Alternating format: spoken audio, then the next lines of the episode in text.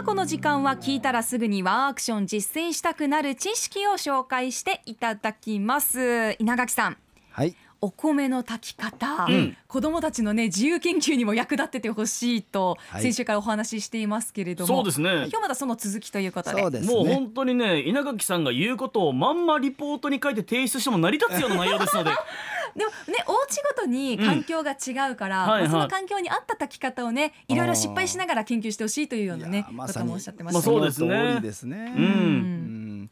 まあ、災害時に役立つそして節水とかね節エネルギーにもつながるおうちご飯ですね。お鍋とカセットコンロとポリ袋で簡単に作ってみましょうというね。これをまあ夏休みの自由研究でやるとしたらどうしたらいいのかというお話をしてますけども。はい、はいはい今日慰霊の日。76年前の沖縄戦でもですねまあハエバル陸軍病院号のお話なんかを伺ってますとまあこの雨のように降るこの砲弾を避けてうん。米を洗いに出たというようなうねん。そんな、えーき記録だったりねそうん語りが残ってたりしますけど、やっぱりお米って非常に生きていく上で大事なもんやったんですうね。うんん。ねなのでまあ本当に今を生きてることに感謝しながらあるいは米のこの存在というものにね感謝しながら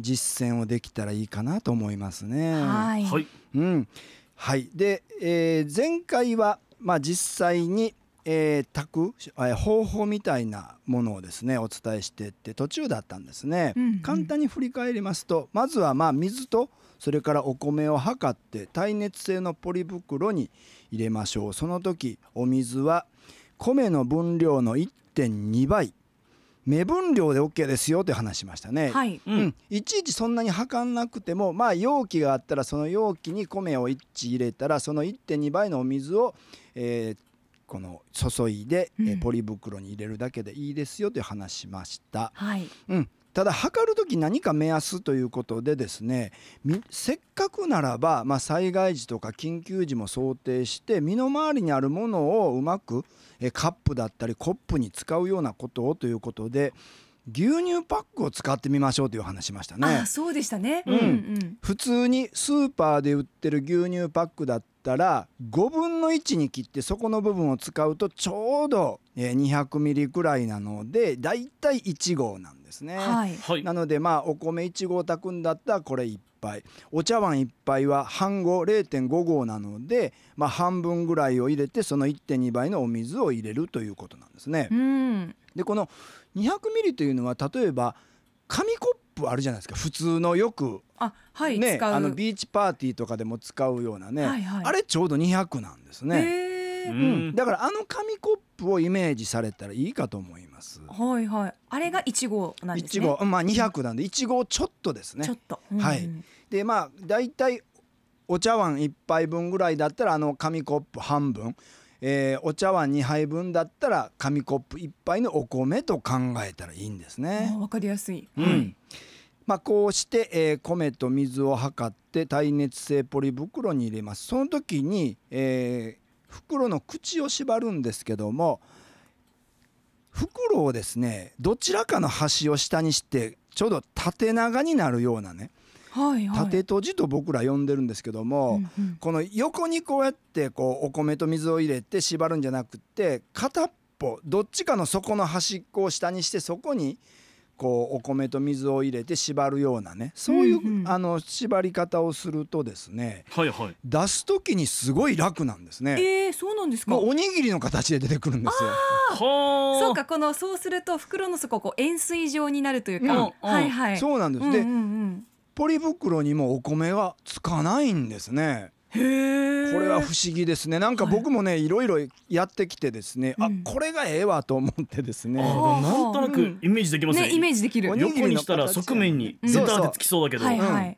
まとまるんですね、うん。まとまる感じなんですね。でまあこうやってポリ袋の中にセットした。その時空気はまあ、えーちょっとぐらい入ってもいいですけど、まあ、できるだけ抜いておいた方がいいんですね。そ。うなんですね、うん、これがやっぱり空気がこう膨張してですね膨れてしまってですねこの鍋の底と蓋をこう押し上げてしまってですねこの鍋の底にビニールがちょっとくっついて、うんうん。えー溶けてしまう可能性もあるのでまああのお鍋の水の中でこう袋が泳ぐぐらいの感じがいいんですね。そのためには空気をちょっと抜いておく方がいいかなということですね。あそうなんですね。今のはなかなかのポイントですね、うんうん。袋溶けたらもう失敗につながりますよね。そうですよね。ね。この水も使えなくなっちゃいますよね、うん。うんうん。そうなんです。なのでまあお鍋に入れてお水はまあ半分ぐらいでいいんですけども、えーその中にまあ入れていよいよ着火ですね。はい。今日はここからいきたいと思います。はい。着火します。はい、えーコンロは普段使ってるコンロでコンロでもいいですし、まあ、いざという時のためのカセットコンロでもいいですけど今日はまあカセットコンロということでですねコンロいろいろあるんですね。カセットコンロでもパワーが今のものはだいたい3500キロカロリーって書いてるんだけどもカ、ロリーはい、うん、ちょっと前のものは2500だったりしてですね火力が違うんですよ。だからこれちょっとあの見ていただいてですね、まあ、3500だったらまあ強い方でさらにもっと強いのも今出てるんですね。あ風そうですか。防もついてる。うん、だからまあそのあたりカロリーも見ていただきながらだいたい10分で沸騰するように火力調整をしていただきたいんですね。はあ。カロリーっていうのはその瞬間的に出る熱量みたいな。そうそうそういうことです。だからまあ炎がやっぱりカロリー量が多い方が強いんですよね。はいはいはい、うんでまあこの10分で沸騰するぐらいの調整普通のカセットコンロまあ大体今市販されてる3500キロぐらいキロカロリーのやつだったらまあ弱火でいいんですね。ああそうなんですね。弱火で10分ぐらいで沸騰しますへね。ー。あのまあそうですか。入れる米の袋の量にもよるんだけども1合分ぐらいだったらもう1分あ10分ぐらいで10分以内で沸騰してしまうこともあるのでそれはちょっと調整しながら10分を目安に沸騰するようにえー手元の火力を調整をしなきゃいけないですけども。うんうんじゃあなんで10分なのか。これぜひ調べてほしいんですね子どもたちにね。うん、これ普通にお米炊く時はもうちょっと短かったりするんですね。はい。うん、あのお家の、えーコンロとかでやる時はね。ただカセットコンロなのでやはり火力は弱いんですよ、うん。家庭のお家の普通のガスコンロに比べるとね、はいはい。なのでまあちょっと長め10分ではあるんだけども10分を超えてしまうとまあ10分超えてもいいんだけどやっぱり30分ぐらいになるとちょっと長すぎるんですあね。そうなんですね。こう沸騰するまでってことですか、そうですね、うんうんうん。でこれなんでそんなことが起こるかというと実は風に弱いんですよカセットコンロはね。うんうんで屋外でやってなくてもお家の中で冷房のクーラーの風が当たっただけでもですね、うん火が流れてしまって鍋の底に届かないことがあるんですね。ええでそうなると全然沸騰しないこともあるんですよ。はいはいだから、えーまあ、カセットコンロ使う場合は、えー扇風機とかエアコンの風に注意しながらうんうんきちんと火が鍋の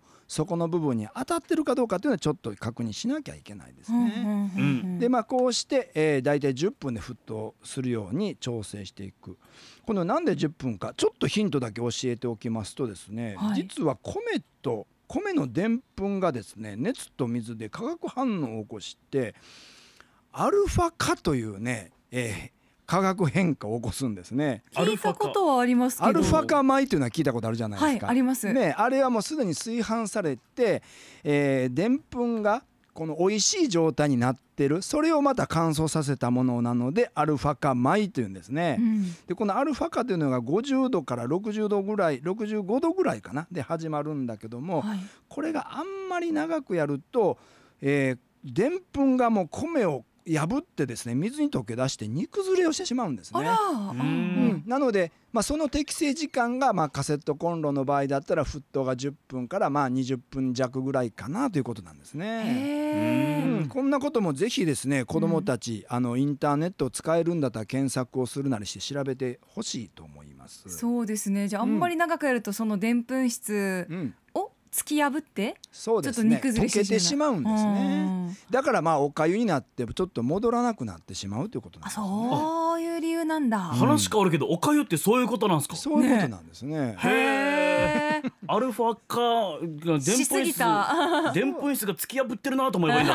これからおかゆ見たら 溶けてて溶けててるなと思えばいいんですね。はい。へえじゃあその10分間で、まあ、お米を入れた状態でお鍋の水沸騰するようにした方がいいと、そうですね、うん。で沸騰するまで蓋を開けといていいんですよ。おはいはい、うん、あのーこれは例えばこのさっきお話をしたみたいに、えー袋がですねそこに当たって溶けてしまわないように時々、まあ、泳がせておくみたいなこともね手でちょっとお箸でつまんでこう、ね流しておくとかねそんなこともしていただいたらいいかと思いますね。おいで沸騰したら火はそのままで蓋をして今度蒸し煮をしますね。うんこれはもう蓋をしてですね、えー10分からこれも15分ぐらいですね。だいたい10分でいいかな。沸騰して10分間は火はそのままで蒸し煮。ただ吹きこぼれたら火を消してしまう可能性があるのでこぼれない程度に火を弱めてください。はい、はい。うん、で蓋をしてもですね23回は開けて袋の状態チェックしていただいても全然大丈夫です。う。ん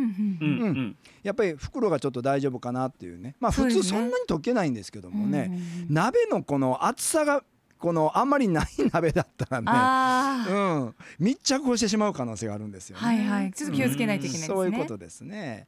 はい、で沸騰して10分経ったらですね、えーさらに弱火にしてください。ちょっと火を落としてですね、えーまあ15分間ぐらいですね、えーまた、えー弱火にしていただいて、うんあ10分だな。沸騰して10分経ったら弱火をしてですね、はい。ちょっと弱火ですね。だからまああのーちょっとややこしくなりましたけども、えー蓋をするのでですね吹きこぼれる可能性があるのでまあちょっと弱火にしましょうということですね。あそういうことですね、はい。沸騰したら弱火にする。はいそうですね、沸騰して10分経ったら弱火に。そして、えー10分経ったらですね火を消してですねさらに15分間蓋を閉じたまま蒸らしてください。さらに15分蒸らす、うん。はいはい。はい、で15分経ったらですね、えー袋を取り出して、えー開けていただくとまあ美味しくできてるということなんですね。へえう、ん。うん。この時間経過でいうと最初沸騰するじゃないですか、うん。その後また10分、そう10分から15分ですね。はい、蒸らし、つまりうん。沸騰してから10分は蒸し煮。うん。はい。そして、えー火を止めてから15分が蒸らしなんですね。あうん。あじゃあ沸